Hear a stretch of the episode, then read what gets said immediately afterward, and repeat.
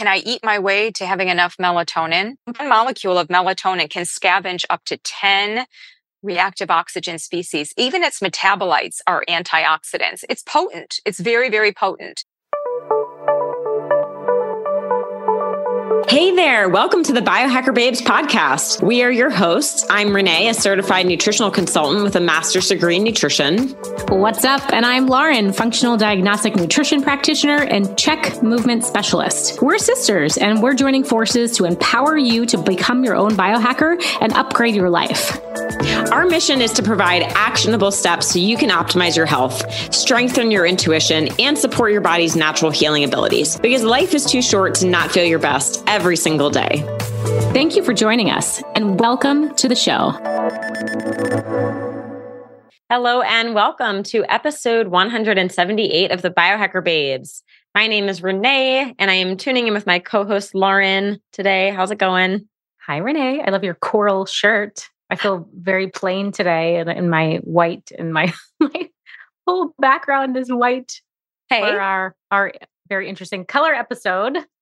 Yes, but we learned about the importance of white today as well. Yes, yes. we did. So we're going to be we're talking a lot about color, color, feeling color.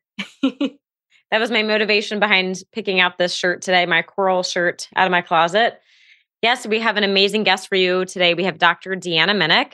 And oh my goodness, I just love her work. I've actually been following her for at least a decade now. I think I came across her work when I was getting my master's in nutrition. I just really appreciated her approach to nutrition, all about color and diversity and how this supports not just the gut microbiome, but really every aspect of overall health and mental health. And so, color is not um, just about the polyphenols and the antioxidants, which are really important as well, but um, how that influences our mood. So she has this great food and mood tracker that she talks about in the show. Um, I definitely recommend you go online, check that out. I think she is very motivating for all of us to include more colors and more foods into our diet. And one thing she said about this study where they found that people that were eating 30 plus diverse foods in a week I mean, it was just like exponential benefits. So I challenge you all to go and sit down and start marking how many diverse foods you're having in a week and see if you can up it every week. So it's a good mm. challenge. And I think a lot of benefit will come from that.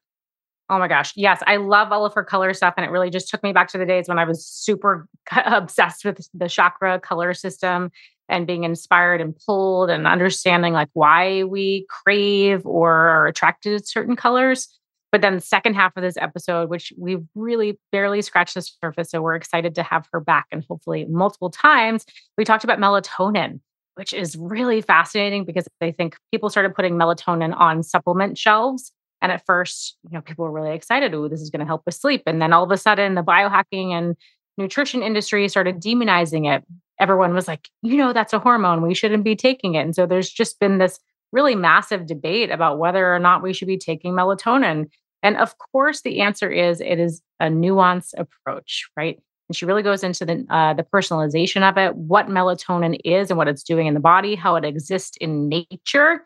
So even though we're just scratching the surface with this conversation, I think it's a good place to start to kind of reset our conditioned beliefs about melatonin and its purpose in our lives. So if you're interested about melatonin, for one, she is a wealth of resources and you can scroll down to the show notes to learn more. But send us your questions because I know I'm super fascinated about this. And I think there's just so many ins and outs of how do we begin to dose it for ourselves? Like how much, what form, when during the year. Of course, like jet lag, shift work is a little bit of an obvious one, but I just think there's a, high amount of confusion around that. So she is really shedding some light no pun intended, light yes. and dark. um, I'm thinking of our good friend Molly Eastman, how she's always like, we need a PR agent for fill in the blank. I think yeah. we need a new PR agent for melatonin. It is no longer a sleep supplement. There's just so mm-hmm. much more. Sleep is just a small piece of it. So, yeah. Awesome. All right. So let me tell you a little bit more about her. So, Deanna Minich is a certified functional medicine practitioner and nutrition scientist, international lecturer, teacher, and author with over 20 years of experience in academia and in the food and dietary supplement industries.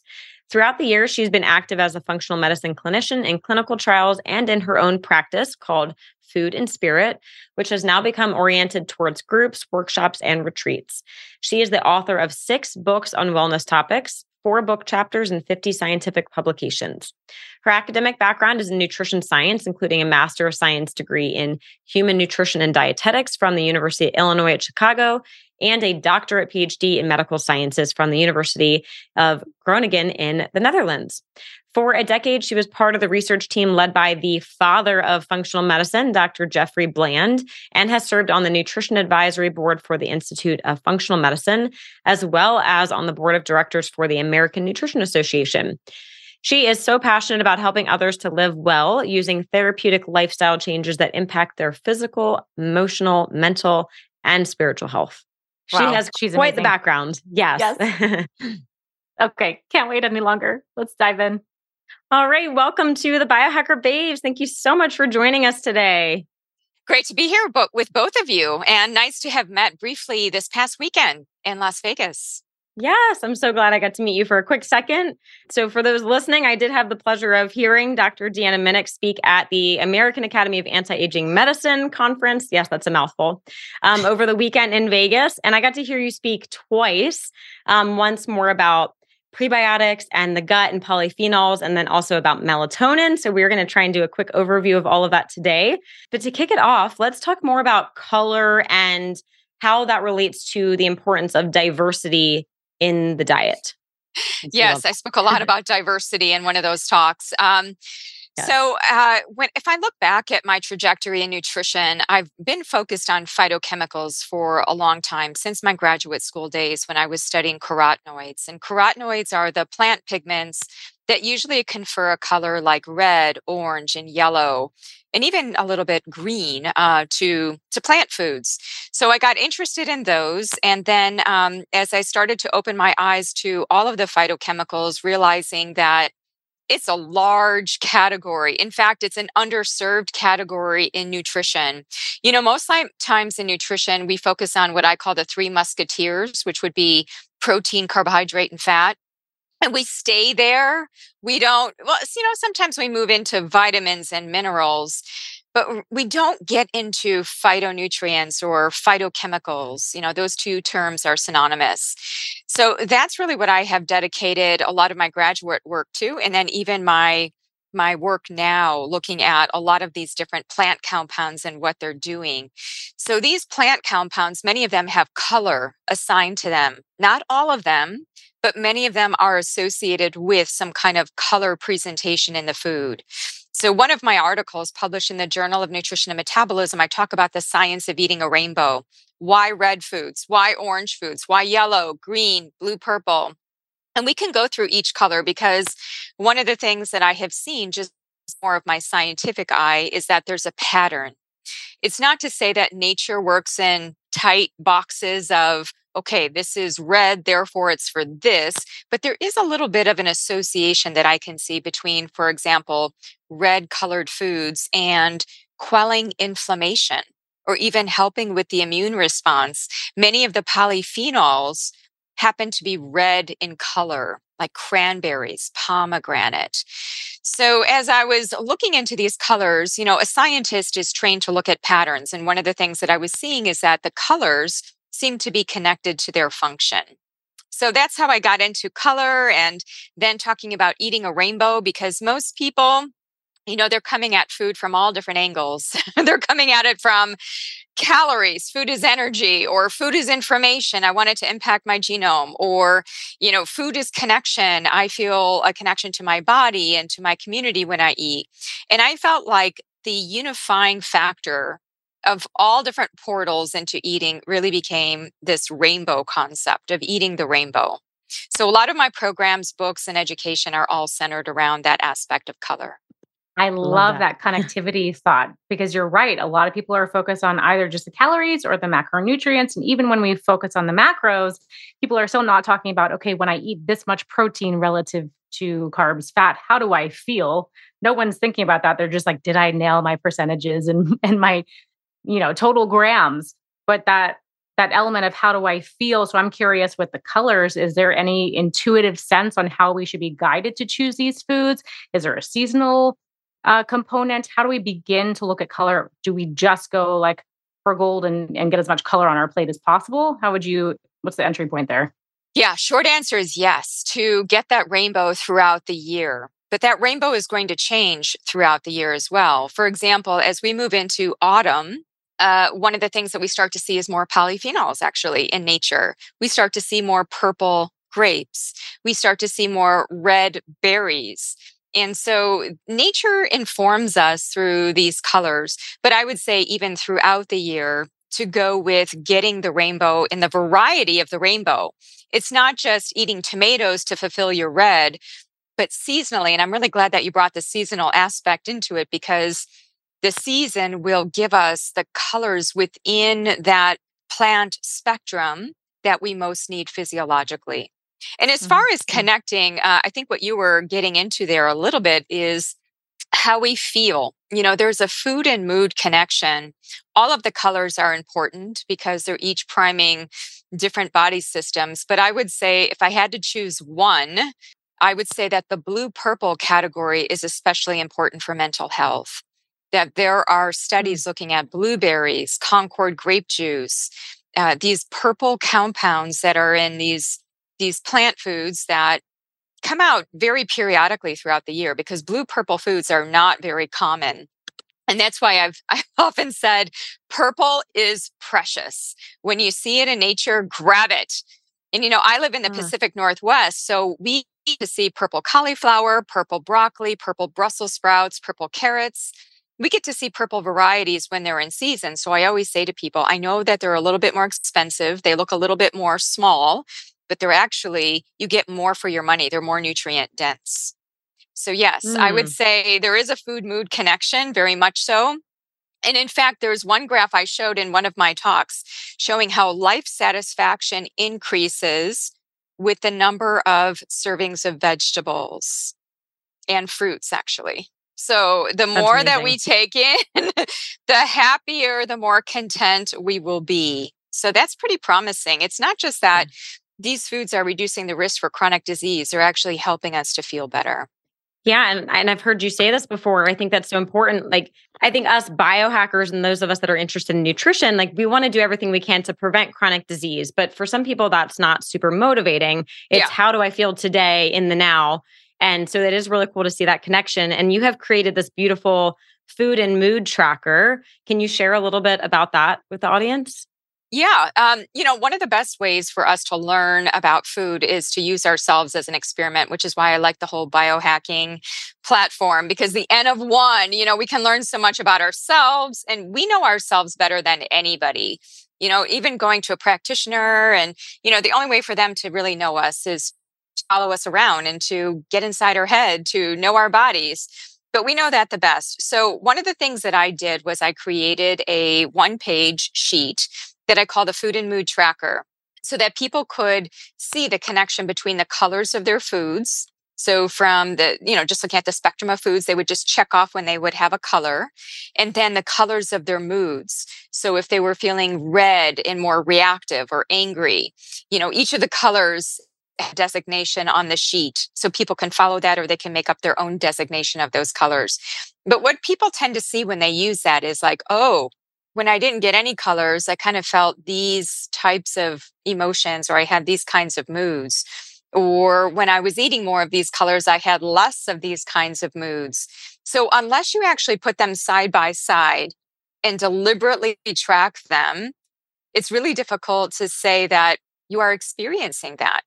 But there are studies to Mm. show that even having ultra processed foods, meaning that you're eating foods that aren't really food, they're really compilations of ingredients, that those t- kinds of processed foods have more of a, an association with a detrimental impact on mood. And then we also know that eating closer to the Mediterranean diet, which is lots of fresh foods, colorful foods, greater adherence to the Mediterranean diet is associated better markers of mood. So eh, sometimes it's not even a certain color, it's just getting those colors because you know when i think of an ultra processed diet i think of a lot of brown yellow and white foods i think of bland la- lackluster and that mm. kind of parallels the feeling that people might have when they eat those foods I love the mood component. I'm thinking of the mood rings that we used to wear in the 90s, and I think they're you used know, to than that. well, I do have my Oura, which is not exactly a mood ring, but modern tell, day yeah, mood ring. It really is. Yeah. And also back to when you said purple is precious, I immediately was like, oh, what about like the chakra system? Because there's colors Mm-hmm. there. And you said purple, which is crown chakra at the top. And maybe that's a little out there and woo-woo for some people, but I'm assuming there's like an energetic component to well uh, as well for the mood stuff. You know, I think that, you know, what are chakras? Um, they are places where we have a lot of energy in the body, and they were recognized in yoga and ancient medicine systems. And I just think, you know, chakra in Sanskrit means spinning wheel, it just means a lot of activity. So if we translate and just say, okay, within the Western lens, what are these chakras in the body? Well, they are the endocrine system. And I'm glad that you do see that because you know the the ancient traditional medicine systems and even philosophical ways of thinking they were on to certain things they just didn't have the same language that now so now we have the language of okay pineal gland pituitary gland thyroid gland the heart the pancreas the ovaries the testes the adrenals yeah, this is a major endocrine superhighway. And I know we're going to talk about melatonin, which is connected to the pineal gland specifically. So yeah, there Mhm. is an, you know, we can call it energy or we can just even call it what it is, which is endocrinology, you know, this entire endocrine circuit within the body. I would think that eventually, you know, I do like the whole biohacking thing. I like technology. And I would hope that one day we get a sense of taking our phones, you know, our smartphones, we put our finger up to the the camera or to the light, we get a sense of a readout of many different aspects of our being. Or we even scan food that has a certain maybe antioxidant potential. You know, what I was talking about at the conference is that Uh, we are now learning that there are microorganisms on food, like an apple. An apple is loaded with microorganisms, like 100 million. So, what if we scan in the store? We know what our gut microbiome is, we know what our skin microbiome is, and we're looking for certain microorganisms, and we start to scan for the appropriate effects that we want. I think we're going to get there. And I know that some people feel like, oh, that's so far removed from nature. You know, I think we have to embrace the intuition as well as the information, you know, really looking at the science and the art of it. And I do, I, I feel like there's a lot of potential for all these just understanding ourselves better at that physiological and psychological aspect. Oh yeah. I agree. I think we absolutely. could too easily just rely on the data, but we have to remind remind Yeah. ourselves why the data is there. It's to to come back to ourselves and connect it and keep asking why and understand the root and the foundation of it. So I, I love that point. I think both can be really valuable. And you know, for Yeah. many people, you made an excellent point there because for many people, staying on track often means that they use the data to do that. They become more well informed. For other people, it scares them. They have a lot of mm-hmm. fear around the data. So I think that depending on the kind of person you are, I love the numbers. Like I wake up, I look at my Oura ring readout. It's like, okay, where am I at? How was my readiness score? How did I sleep? I mean, I kind of know, but it's kind of interesting to match up what you know and what you experience in your mind versus what the data is saying. And it's like, okay, well, I thought I slept better than I actually, I guess, did. Maybe I ate too, Yeah. you know, and you start having that conversation with yourself. Yes. Oh, I yeah. You are speaking our language right now. Absolutely. I mean, the, tech- the technology is here to stay and it's it's only going to be exponential at this point and there was a lot of discussion over the weekend as well with like where technology is going to be in, in 10 years from now with healthcare and i think we Yeah. can we can leverage it to optimize our health for sure but i think always that intuition like that red cherry what is that saying to you just like looking at it but then maybe you measure it as well and how do you combine the the two. Right like, like if you're yeah. just just as uh, you, you just gave me an idea like if we are drawn to something maybe there's like we use our intuition to take us there and then when we measure it it's like oh yeah i'm drawn to that cherry because it contains this phytonutrient profile. Yeah we can really I, I think we can bring it doesn't have to be or it can be um, a both and conversation between them just depending on what our proclivities are and what we actually like.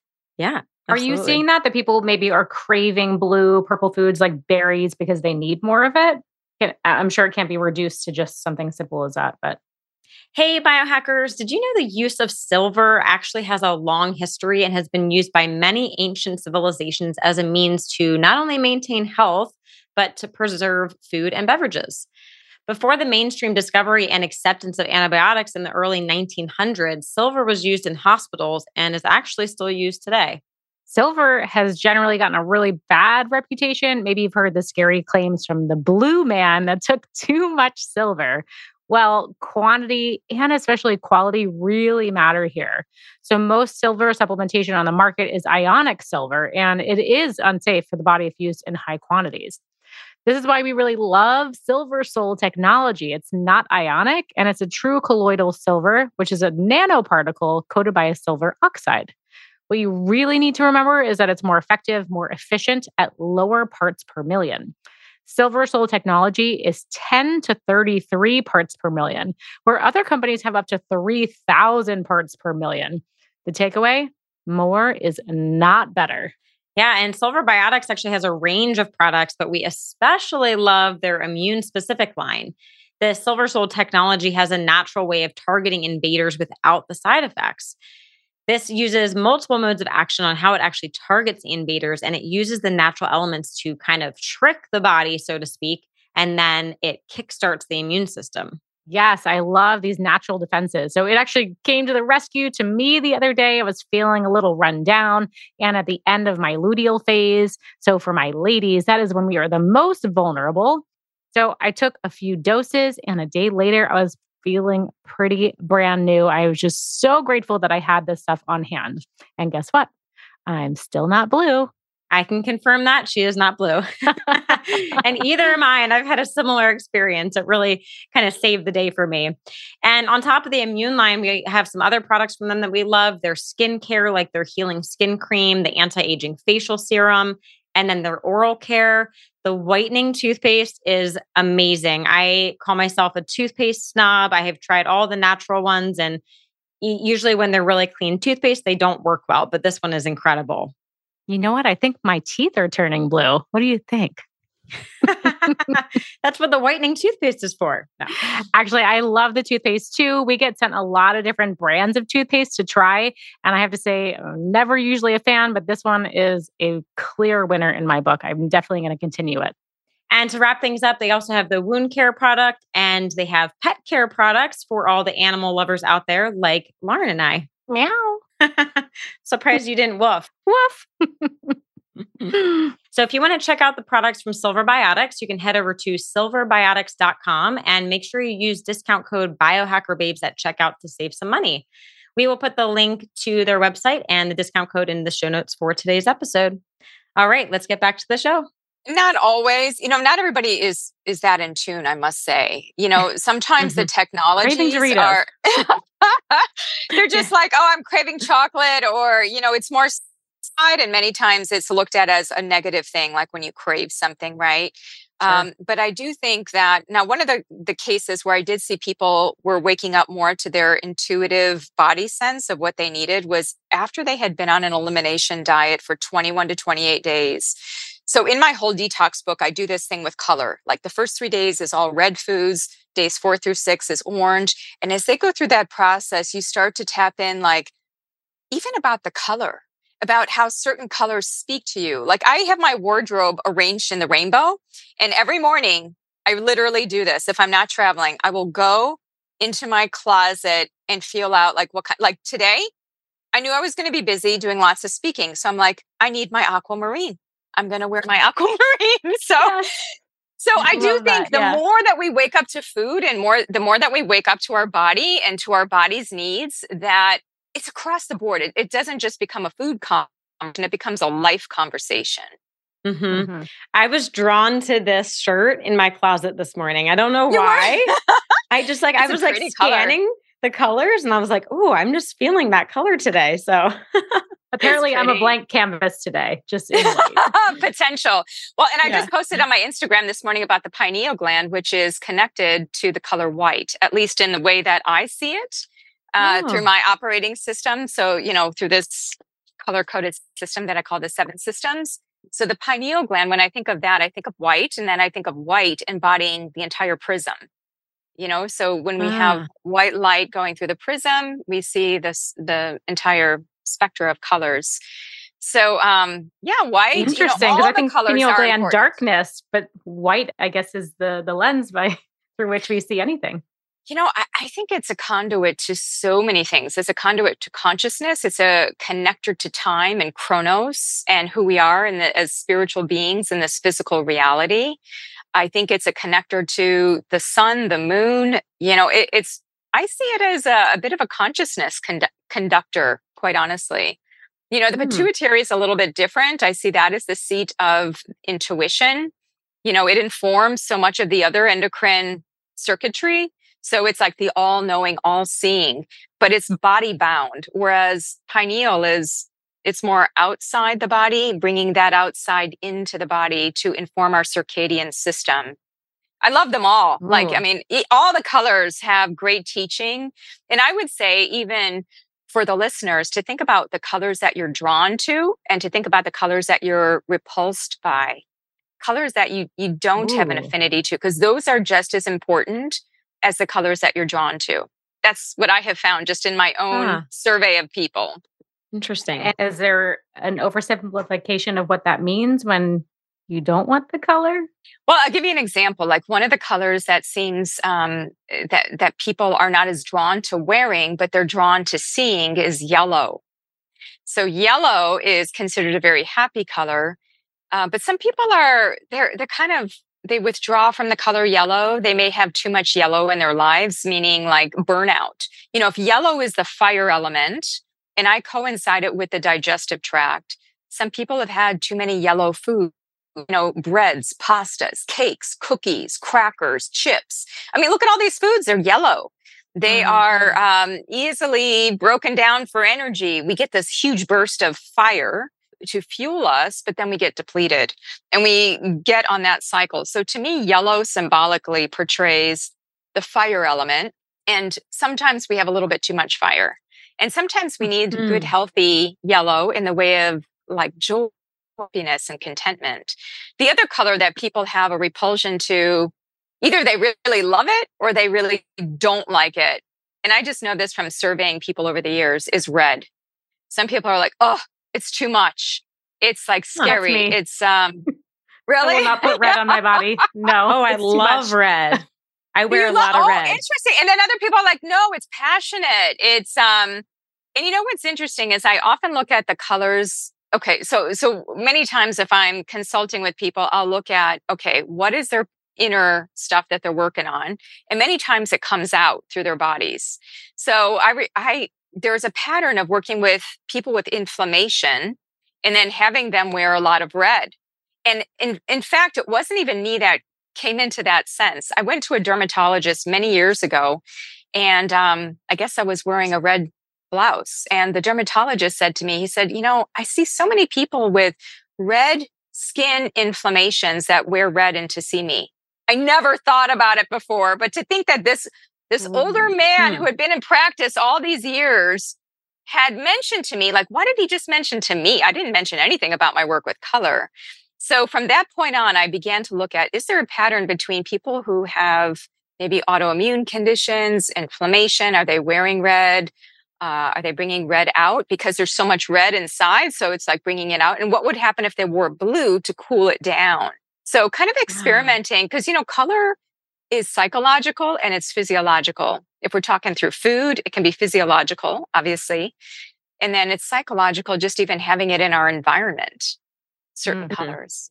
Yeah. Mm-hmm. I always think back to the the funny legend of uh, like a football team painting the opposing team's locker room like baby pink or something, um, saying that that gets into their their psyche of not going out and being maybe that aggressive team that they want to be.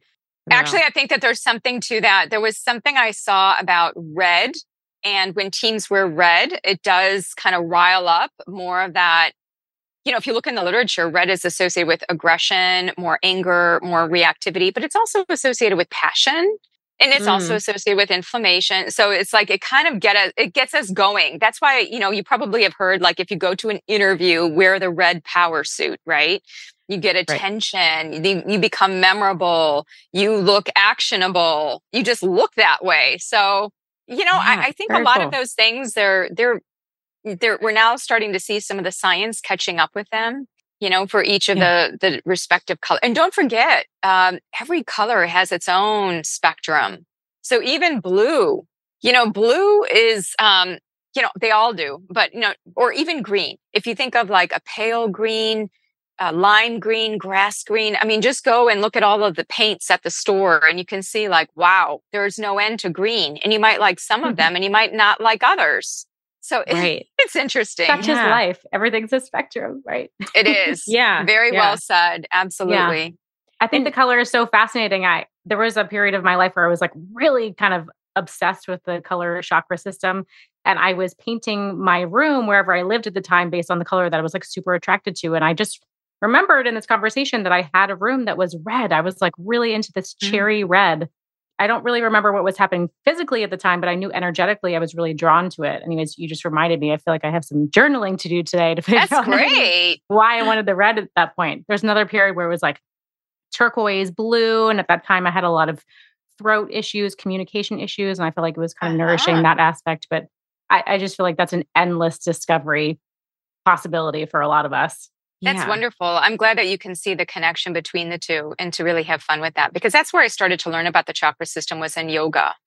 I went to my first yoga class when I was 19 and ever since then I was like, "Oh my gosh, something, you know how you just feel, sometimes you can feel information like that feels true."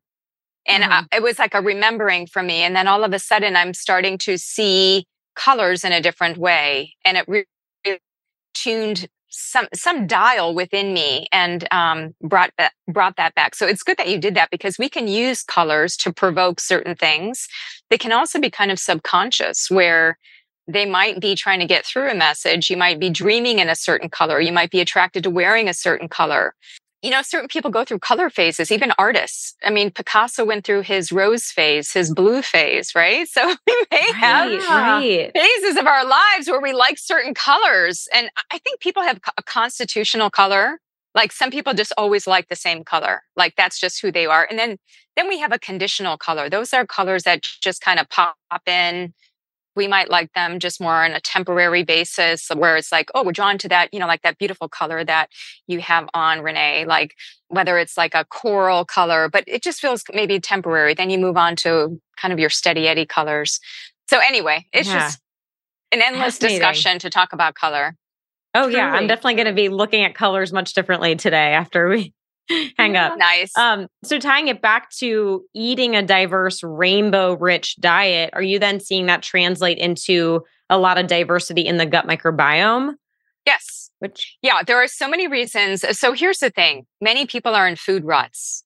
If you think, mm. uh, especially breakfast, breakfast is probably one of the worst food ruts for people because they wake up, they don't have a lot of time, uh, or at least they don't spend a lot of time on breakfast. So it's the same old, same old. They just kind of wake up with, you know, ready to eat cereal or a quick uh, scrambled egg or toast or, you know, and again, it's a lot of brown, yellow, and white foods.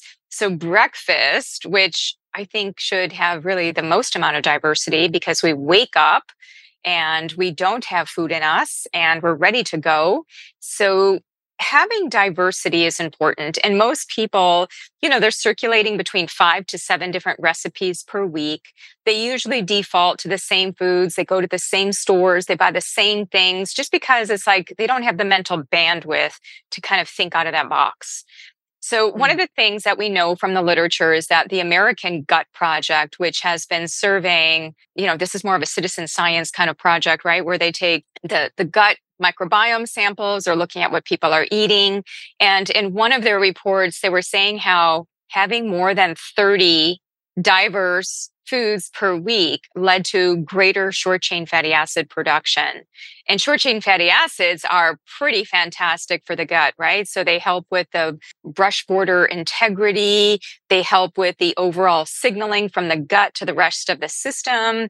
They help the gut microorganism populations and overall Short chain fatty acids are pretty remarkable. You know, typically we think of acetate, propionate, and butyrate.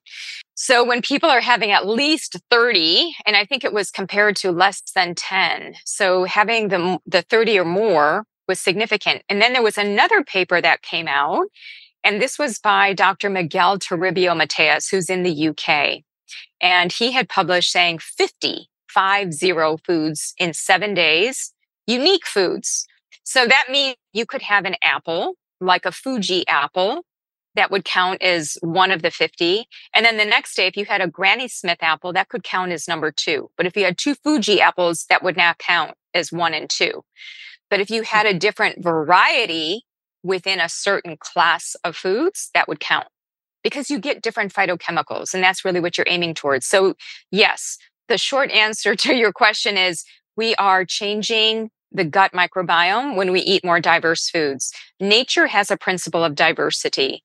You know, diversity of people, diversity of situations, neuronal plasticity, diverse experiences help us, new ways to work in the morning. Diverse experiences help us with heart rate variability, and diverse foods help us with gut flexibility as well.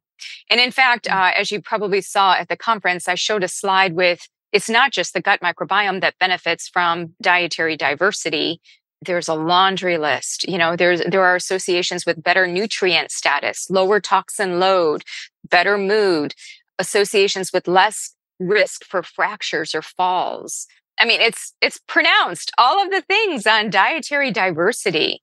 And yeah. we're just not getting a lot. We're if you look at even the species that we're exposed to from a plant perspective, you know, uh, ancestrally we might have had, and this was a an estimated number, something on the order of 3,000 different species. And now we have that whittled down to about 100 to 400.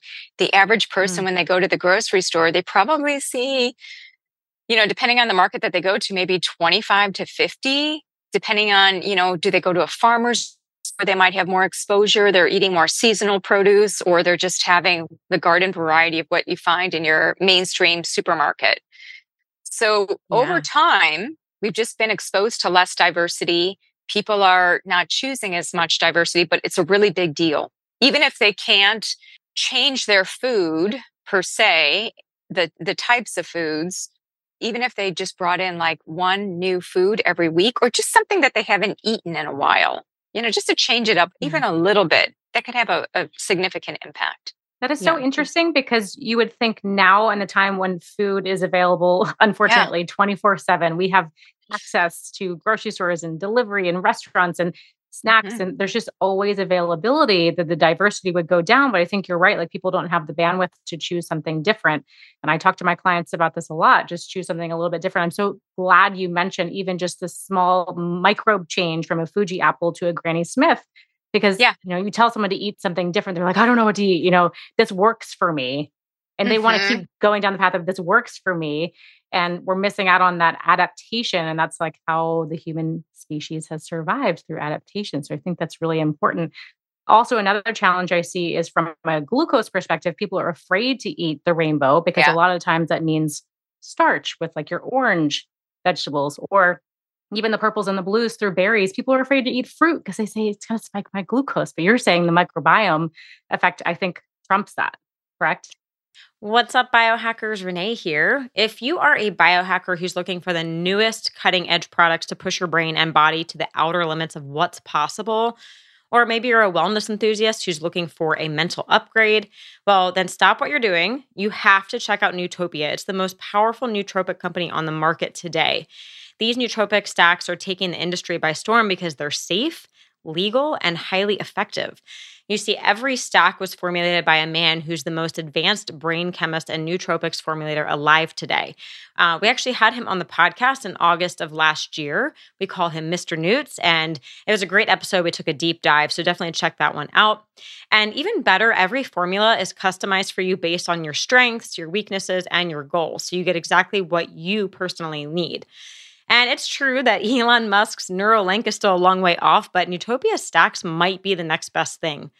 So, taking the right formulas at the right times can help you focus intensely, block out distractions, reduce stress and anxiety, enhance your creativity. I personally love these, especially on days where I have a lot of podcasts or writing, or even if I'm going out on the weekend and I just want to have a little boost in energy so I can connect with others there are just so many great uses for me and I just love it so much. But you'll be amazed how quickly they work. I mean, really within 15 to 30 minutes, you'll start to feel the difference um, and you'll start to notice those mental effects. And guess what? Here's the best part. These formulas come with a full one year guarantee. So there's zero risk to you if you want to just try them out and see how it goes. So here's the deal if you feel like you're not fully maximizing your potential, this could be personally and professionally, then you owe it to yourself to at least try Nootopia's formulas. They're, I promise you, a total game changer. All you have to do is head over to nootopia.com slash biohackerbabes and use code biohackerbabes at checkout. That'll get you 10% off your order. And that's Nootopia, N-O-O-T-O-P-I-A. So nootopia.com slash biohackerbabes. I will put that link in the show notes for today's episode as well, so it's easy for you to find. And we can't wait to hear your experience with these awesome nootropic stacks. All right, let's get back to the show. Well, and also what we know about blood glucose response is uh, actually a couple of things um, that I think are relevant. Well, number one is that everybody has a different blood glucose response to foods. And we know that the gut microbiome is changing that response of blood glucose to a food. So sometimes it's even gut microbiome related. Uh, secondly, there is a cephalic phase of eating where if we feel the stress of we're going to eat something that could increase blood sugar, or if we have a stressful event, we can be creating changes in blood sugar. We can be creating changes in even gut permeability. Mm-hmm. So there, and there is a way to hack having um, something that's higher glycemic. Let's just say you have uh, a mandarin you know, a mandarin orange, right? So many people think, oh my gosh, that's too much sugar. But if you have that together in the context of a meal, or if you have a, people are always asking me about juice um, because there is literature on juice. There is literature on Concord grape juice. There's literature on pomegranate juice, orange juice. And it's almost like, you know, how do I tell people that juice is a bad thing? Um, because there's some good data on it. So I think one of the things we have to remember is to bring that juice, as you probably mentioned, to your population of clients to have it within the context of a mixed meal, right? Because that is then we have the sum of the glycemic load of the meal rather than just having that particular food. Yeah. Or so, waking up and starting your day with juice. Probably not. Yeah, yeah, yeah. And it's kind of like coffee. I mean, you wouldn't want to just have coffee and nothing else or juice and nothing else. You would want to be sure that you have a mixed mixed meal. Again, diversity. That helps mm-hmm. prime. And, and some people think like, what about food combining? I'm like, food combining, I mean, we were made, I mean, our guts are very sophisticated. And the more that we, you know, I do think that we have to think about people that have digestive issues and staging things like just simplified meals to kind of get their digestion going. But then to rev it and to continue, it's like a muscle. You know, that gut microbiome wants that diversity, right? Then you get a, a more diverse milieu of organisms. So, all in all, I think um, it's important for the gut. And if it's important for the gut, it means it's important for blood sugar, it's important for insulin, it's important for cortisol response. Yeah. yeah. And I appreciated that you talked a lot about the anti nutrients too, because I think that's the other reason people are afraid to eat a lot of fruits and vegetables because the, the oxalates and all these issues. But it's like when you do have this diverse gut microbiome, it doesn't seem to be as big of a problem for people. That's what I would say. Uh, so, okay. anti nutrients, just to define them, they are perceived compounds in plant foods that are thought to interfere with the absorption or the digestion of things like vitamins or minerals. So, case in point would be tannins in tea. So, tannins uh, are polyphenols, but too much in the way of tannins in the presence of an iron rich meal could lead to the binding of that iron and prevent it from being more absorbed. Now, for some people, that might actually be a good thing. They may mm. not mm. want mm. iron, for people who are iron deficient and are anemic, then they may want to have that cup of tea about an hour away from a meal, as an example. So there are certain ways to circumvent that because I don't want us to avoid tannins because they're precious polyphenols. I mean, if we just think of a cup of tea, a cup of tea contains so many phytochemicals. And if you look at populations that have longevity, like centenarians, nonenarians, people that are living into their 90s and 100s, typically they punctuate their day by having some kind of beverage that is phytochemical rich. Coffee mm. is phytochemical rich a diverse blend of teas. This is where one of the ways uh, people could get diversity is by having different kinds of teas, not just the same green tea, maybe the sencha, maybe the genmaicha, maybe, you know, all different kinds that would give you different phytochemicals in the long run. That's a great tip. Definitely drink more Food tea. Inclusionist. Drink more yeah. tea and let yeah. it steep. Uh, you know, make the tea very bitter because when tea is bitter like that, that represents the catechin component of tea. And the catechins are another segment of polyphenols that do the gut very good, can be helpful with metabolism. We know of the benefits of green tea. And one of the ways to preserve catechins in the green tea is to squeeze just a little bit of lemon. Those bioflavonoids can create synergy together with the catechins and help their activity in the body a little bit more. Ooh, that's a great. That's a great biohack. You both you both did that at the same time, I think. yeah. I mean, I it like lemon in my tea, so that makes perfect sense. So, on the realm of gut health, something that you've also shared this weekend, melatonin. That most of it is produced in the gut, and I think that will blow many minds listening right now because we've always hear, heard about the pineal gland and it's all about the brain. But tell us more about that melatonin in the gut. What can we do yeah. for that? So, melatonin is everywhere in nature. It's in plants, it's in animals, it's in our bodies. And even within our bodies, there is different, uh, I would say there's a spectrum of melatonin. So, the type of melatonin that is produced by the pineal gland during darkness, and you're right to say about darkness, right? You know, typically we see the highest production of melatonin at about 2 a.m. So, when it's very dark, so we start that dim light melatonin onset at, you know, typically two to three hours before bedtime as it starts to get a little bit into dusk. We already start to produce some, but that peaks at that, that apex of darkness. So at about that 2 a.m. mark. And that is produced in the pineal gland, which is being informed from the retina to signal the brain in order to have the pineal gland produce that for the body to entrain circadian rhythm throughout the body. So that's the pineal gland derived melatonin, very specific. Now, separate from that, and that's very time driven. Separate from that, we have melatonin produced in so many other parts of the body. It's almost like what parts of the body do not produce melatonin? The gut is really the leader here. And the gut produces 400 times the melatonin than the pineal gland produces. The only thing is that the gut is not primed to light. It's a different kind of melatonin generated signal. So many times what we see with the gut is that we see higher amounts produced after a meal. So postprandial amounts of melatonin that are increased. And what we see from the literature of uh, Dr. Wurtman and others who have really formed that body of literature over time, most likely a lot of that is being used locally. We find melatonin in the gut lumen, right? In, in the actual cylinder, right? That, that the gut is. Then we also find it within the mucosa, the cells of the gut. Then we find it in the muscle layer of the gut. So it's thought that melatonin is helpful for digestive secretions, for the motility. So it makes sense that we would have higher melatonin after a meal because we want to prime those secretions. We want to keep the gut moving. And uh, just for your listeners to remember this, um, this is a very basic flow. But the amino acids, so amino acids are the building blocks of protein, and tryptophan is one of those amino acids. Tryptophan converts into serotonin. Serotonin converts into melatonin.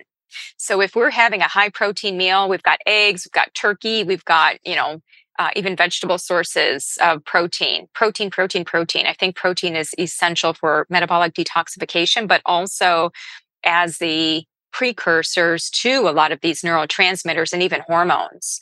So what happens is we're driving that melatonin synthesis just even through dietary components.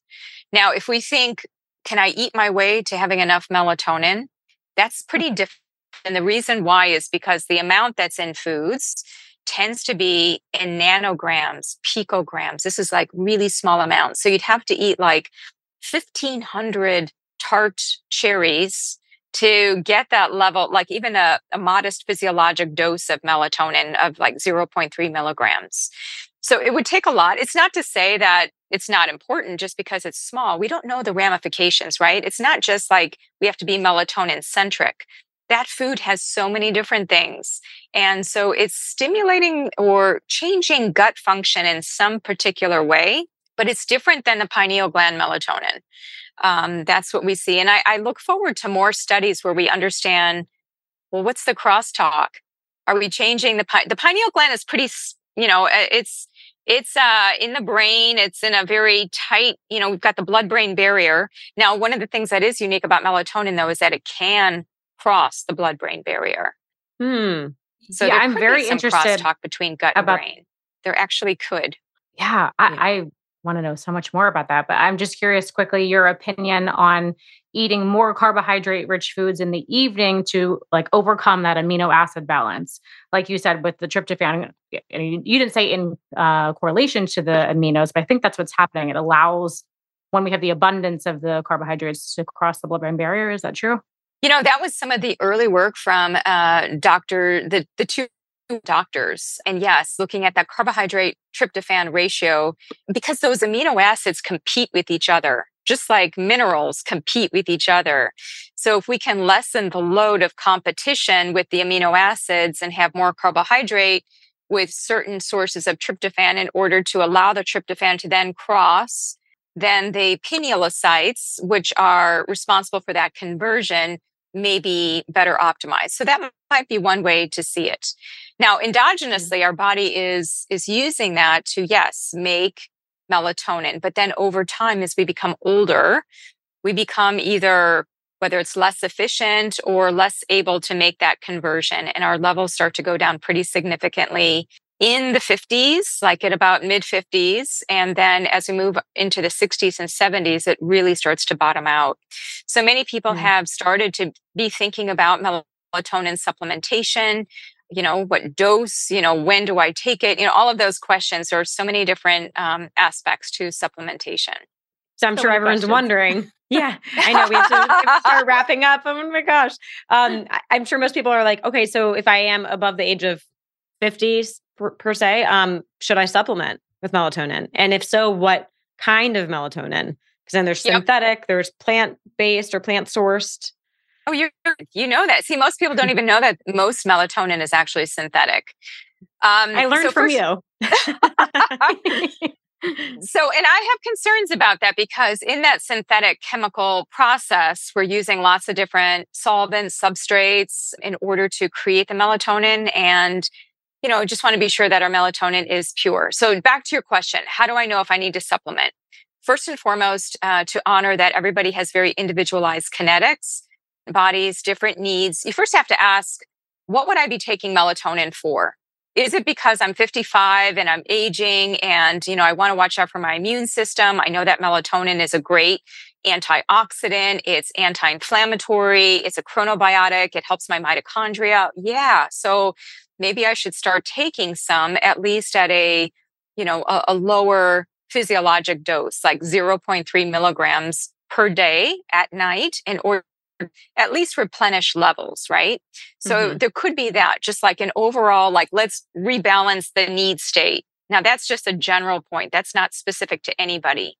For people who are doing shift work, so let's say that you're a nurse, you're a doctor, you're working in a hospital. You know, we just got back from Vegas and I was thinking of all those people working in the casino with all that artificial light. You know, at two in the morning, I had to leave for the airport at like 4:30 in the morning and I walk downstairs and all the lights are on. It's like it's daytime. And it's scary. About, I was thinking about all those casino workers and how they have this shift work distortion, right? That's not uh, what our pineal gland is is used to physiologically. So I think about all those people with shift work where they're working during the night as if it's daytime. Those people need support, right? Because hmm not getting the pineal gland to produce what it needs. So those people yeah. would need some kind of support. Jet lag, where circadian rhythm is off. You know, you travel more than three time zones. uh, you know, you travel from the United States over to Europe, you definitely want to reprogram the circadian rhythm just you know acutely. That's not something that's a longer term thing but like once you're there you take a higher dose like three milligrams. Some people like up to like five or six milligrams for those first three days that you're there on site in the new location. So there's that. And then some people this is more in the biohacker space and again you have to do this under the purview of a practitioner. They use it more for aging aspects, looking at mitochondrial health. Some people are looking at it in the way of looking at risk for cancer because we know that that melatonin is so potent. You know, one count one molecule of melatonin can scavenge up to 10 reactive oxygen species. Even its metabolites are antioxidants. It's potent. It's very, very potent. So I think what's happening is that people are learning, oh, wow, the mitochondria sequesters all that melatonin which is important because that's where a lot of the aging occurs. That's where a lot of the oxidative bursts and metabolic fire is happening, right? So it's very appropriate that melatonin would be collecting there. So um, some people are using much higher doses therapeutically to help with things like chemotherapy, making chemotherapy work better. You can look at Dr. Lissoni's work. So a lot of creative uses. In the paper we wrote, we talked about its use in migraines. There was just an article that came out on heartburn, helping with reducing risk of stroke, cardiometabolic disease, fertility issues, reproductive issues. I mean, if you understand hmm. the mechanisms of melatonin, nothing would be off the table, quite honestly. And we know that during the pandemic, one of the things that it became looked at was for COVID 19, and now it's even being looked at for long haul COVID. So that's yeah. kind of when I became much more like I was thinking, why is melatonin being discussed with vitamin C, zinc, and vitamin D? It's almost like, you know, vitamin D, signal of light, vit- and then we have melatonin, signal of darkness, that these two work hand in hand together, at least as the, the regulators. And we can go mm. into what kind, because you had also asked that. Yeah. yeah. I'm not sure we can even scratch the surface on the breadth of your wisdom around this topic, but it's fun. just curious to cycle back to the production being lowered as we age. It sounds like it's just very powerful on its effects on the mitochondria, I guess from an oxidation and inflammation standpoint. So is that the reason for the stores being depleted over time? And if obviously these specific situations shift workers or for people that just aren't honoring their circadian rhythm are they really depleting their stores and if we do honor our circadian rhythm do we have a better chance of maintaining natural production throughout our life I feel like I'm in the casino where, you know, you hit the jackpot. It's like, yes, yes, yes, yes to everything you just said. seven, yes, seven, yes, yes. Just I, dim I the lights thinking, while you do it. The cherries are coming down. Yes, yes, yes. Um, so the, the short answer is is yes that um, by taking so your question about oxidative stress is very astute right? So uh, one of, uh, there was a paper that just came out not too long ago showing that a lot of these oxidative stress enzymes like catalase superoxide dismutase glutathione even that these whether it's glutathione as a compound or the enzymes they also tend to peak at night with melatonin it's kind of like they have this team approach. So, yes, I do think that mm. uh, helping these individuals with shift who have greater risk of things like cancer.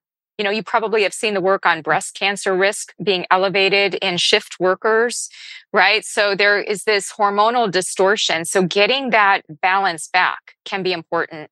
And I do think that having a good form of melatonin you know some people take what i call the kitchen sink approach of melatonin. They take everything they they think it's just sleep.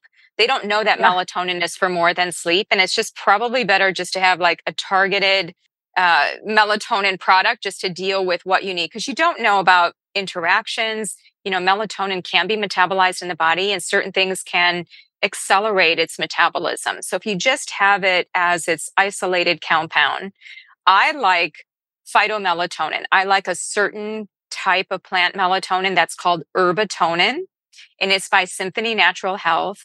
I love it, and I work with them. I, I became um, enamored with a number of their plants because they don't actually extract the melatonin from the plant. They just take it from the plant. They enable the plant to grow it in its own environment. Then they take the plant cell matrix. So not only do you have melatonin, you also have beta carotene, chlorophyll, lutein for the eye, zeaxanthin for the eye. You know, small amounts, but still you have the whole plant complex, not just melatonin from the plant. And there was a study that showed head to head synthetic melatonin versus herbatonin and seeing that anti-inflammatory activity was increased by 646% in the herbatonin, like significantly. Free hmm. radical scavenging up to 470%, like really phenomenal effects of the plant melatonin. So, what this tells me is that nature works as a symphony, right? It's not just the melatonin in the plant, but what else occurred in the plant itself, melatonin, that is potentiating its effects. I think when humans get involved and they start isolating, synthesizing, you know, using all of these, I mean, sometimes we do have to do that. I mean, that's just how to get certain things out of plants. But my preference, because I love plants so much, is if you can take it and have the embodiment of the cell matrix, like all those other, it's not like you're eating the plant. It's like, you know, I've even like just taken it out and just sprinkled it because it just tastes like a green powder. It's, it's like you can add it to anything, right? And it's, it's such a small amount too. So the that would be source. my preference. That's how we would hope most of our supplements would be like whole food, Correct. whole plant. Yeah. yeah. Correct. So I definitely, I mean, that is my preference because it's been studied, it's been compared against synthetic melatonin. You know, just seeing its benefits, and and you know, more is not always better.